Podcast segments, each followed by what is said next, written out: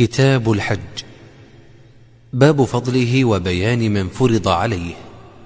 عن أبي هريرة رضي الله عنه أن رسول الله صلى الله عليه وسلم قال العمرة إلى العمرة كفارة لما بينهما والحج المبرور ليس له جزاء إلا الجنة.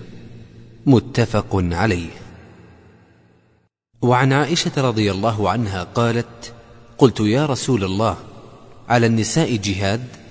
قال نعم عليهن جهاد لا قتال فيه الحج والعمرة.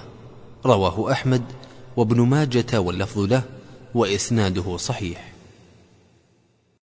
وعن جابر بن عبد الله رضي الله عنهما قال أتى النبي صلى الله عليه وسلم أعرابي فقال يا رسول الله أخبرني عن العمرة أواجبة هي؟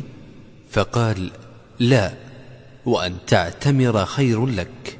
رواه أحمد والترمذي والراجح وقفه.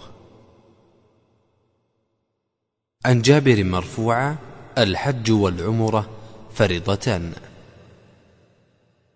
وعن أنس رضي الله عنه قال قيل يا رسول الله ما السبيل؟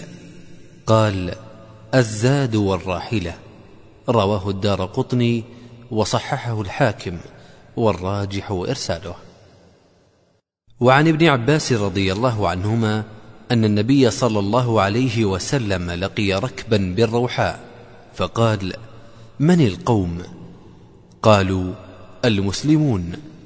فقالوا من أنت؟ قال رسول الله صلى الله عليه وسلم. فرفعت إليه امرأة صبية فقالت ألهذا حج؟ قال نعم ولك أجر. رواه مسلم. وعنه قال كان الفضل بن عباس رديف رسول الله صلى الله عليه وسلم فجاءت امرأة من خثعم فجعل الفضل ينظر إليها وتنظر إليه. وجعل النبي صلى الله عليه وسلم يصرف وجه الفضل إلى الشق الآخر فقالت يا رسول الله إن فريضة الله على عباده في الحج أدركت أبي شيخا كبيرا لا يثبت على الراحلة أفأحج عنه؟ قال نعم وذلك في حجة الوداع متفق عليه واللفظ للبخاري. وعنه أن امرأة من جهينة جاءت إلى النبي صلى الله عليه وسلم فقالت إن أمي نذرت أن تحج فلم تحج حتى ماتت. أفأحج عنها؟ قال نعم حجي عنها. أرأيت لو كان على أمك دين؟ أكنت قاضيته؟ اقضوا الله فالله أحق بالوفاء. رواه البخاري.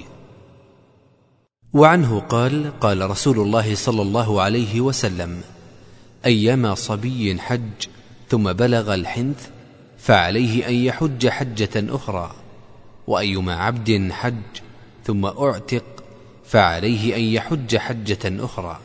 رواه ابن أبي شيبة.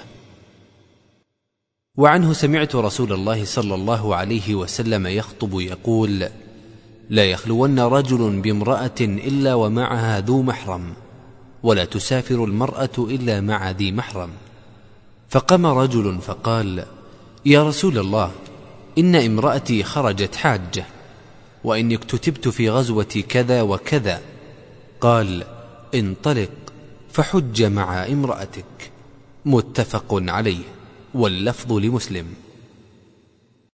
وعنه أن النبي صلى الله عليه وسلم سمع رجلا يقول لبيك عن شبرمة.